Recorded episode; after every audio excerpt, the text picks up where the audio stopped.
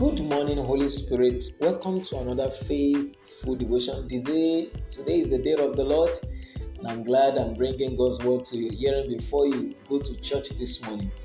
And I pray as you listen to the faithful devotion for day 25, for day 24, I beg your pardon, it will bless and increase you on this narrow path in the name of Jesus. The topic this morning says understanding, and I'm reading from the book of Proverbs, chapter 25, verse 2.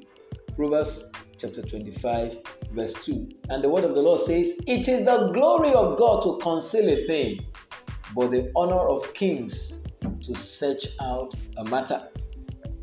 It is the glory of God to conceal a thing, but the honor of kings to search out a matter. Beloved, it takes understanding to make life outstanding.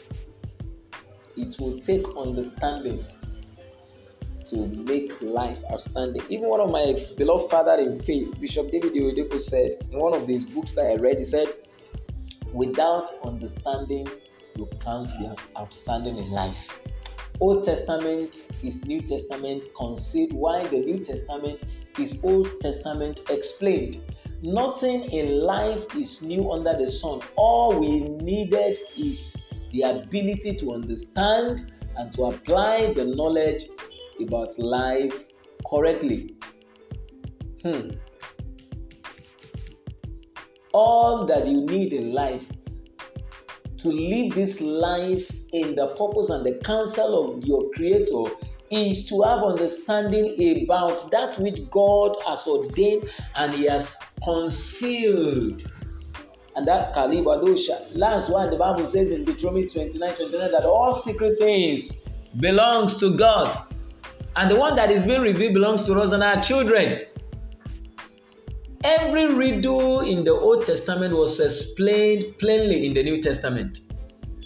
Numbers 21, verse 9. Numbers 21, verse 9. John chapter 3, verse 14.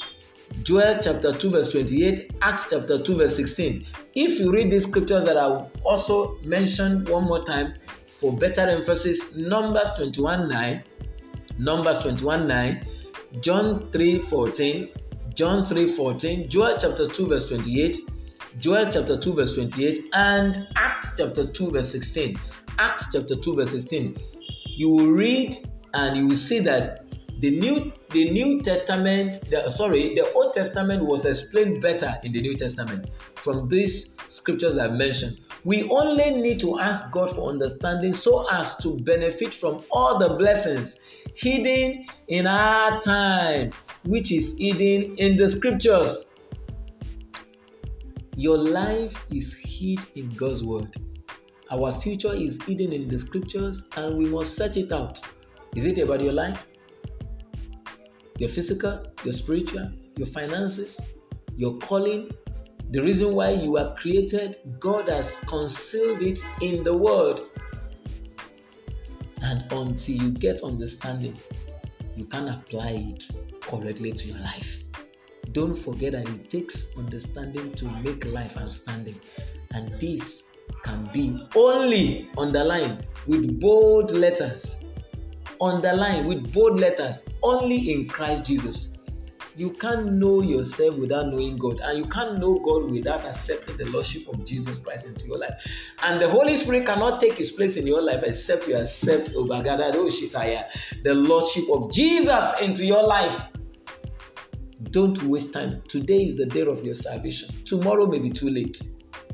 Let him be the day you will mark in your diary and it will be registered in your file in heavens that you have come back home to make your permanent residence in His kingdom. Do have a faithful day, and I prophesy to your life your land is green.